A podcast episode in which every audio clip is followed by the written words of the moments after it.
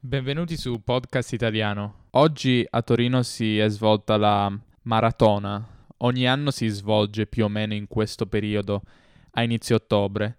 Io volevo partecipare, infatti più o meno a dicembre dell'anno scorso ho iniziato a correre. A maggio ho corso la mezza maratona di Torino, la mia prima mezza maratona, e in realtà la mia prima gara, prima gara della mia vita, ovvero 21 km circa. Non è stato facile, ma sono riuscito a finire da tutto intero, che era la, la cosa più importante. E il mio tempo non è stato nemmeno troppo lento, è stato di un'ora e 41 per chi è interessato. Il mio obiettivo era prepararmi per la maratona che si è svolta oggi, ma più o meno a giugno il ginocchio destro ha iniziato a farmi male, quindi per tutta l'estate praticamente non ho mai corso.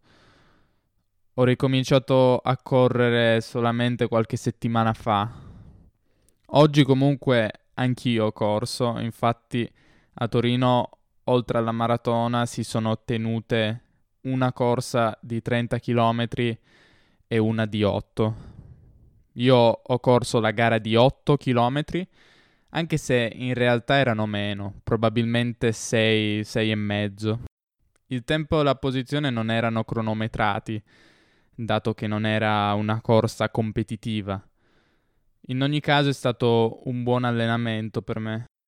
Per il momento il ginocchio va bene, corro senza problemi eh, però voglio riprendere a correre per partecipare a una maratona, magari quella di Milano che si terrà ad aprile 2017. Da più di un anno lo sport, non solo la corsa, è diventato una parte molto importante della mia vita. Faccio attività fisica quasi tutti i giorni e per me è molto importante. Non sempre ho voglia, ma la sensazione che ho dopo un allenamento è davvero fantastica.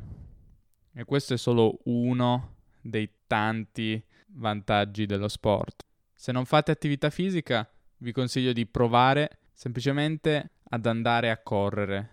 Tutti abbiamo delle scarpe, dei pantaloncini e una maglietta. E non serve altro. Questo è il bello della corsa. Correte 10 minuti se siete fuori forma e poi aumentate pian piano il tempo. Ci vuole pazienza e perseveranza ma i risultati ne valgono la pena, come per le lingue. Questo era l'episodio di oggi. Farò altri episodi di questo tipo perché penso, penso possa essere utile per voi sentire come, come gli italiani parlano veramente. Un italiano molto semplice, molto conversazionale. E detto questo, spero vi sia piaciuto. Sul sito podcastitaliano.com, come sempre, troverete la trascrizione di questo episodio. Detto questo, ci vediamo nel prossimo episodio e mm, alla prossima.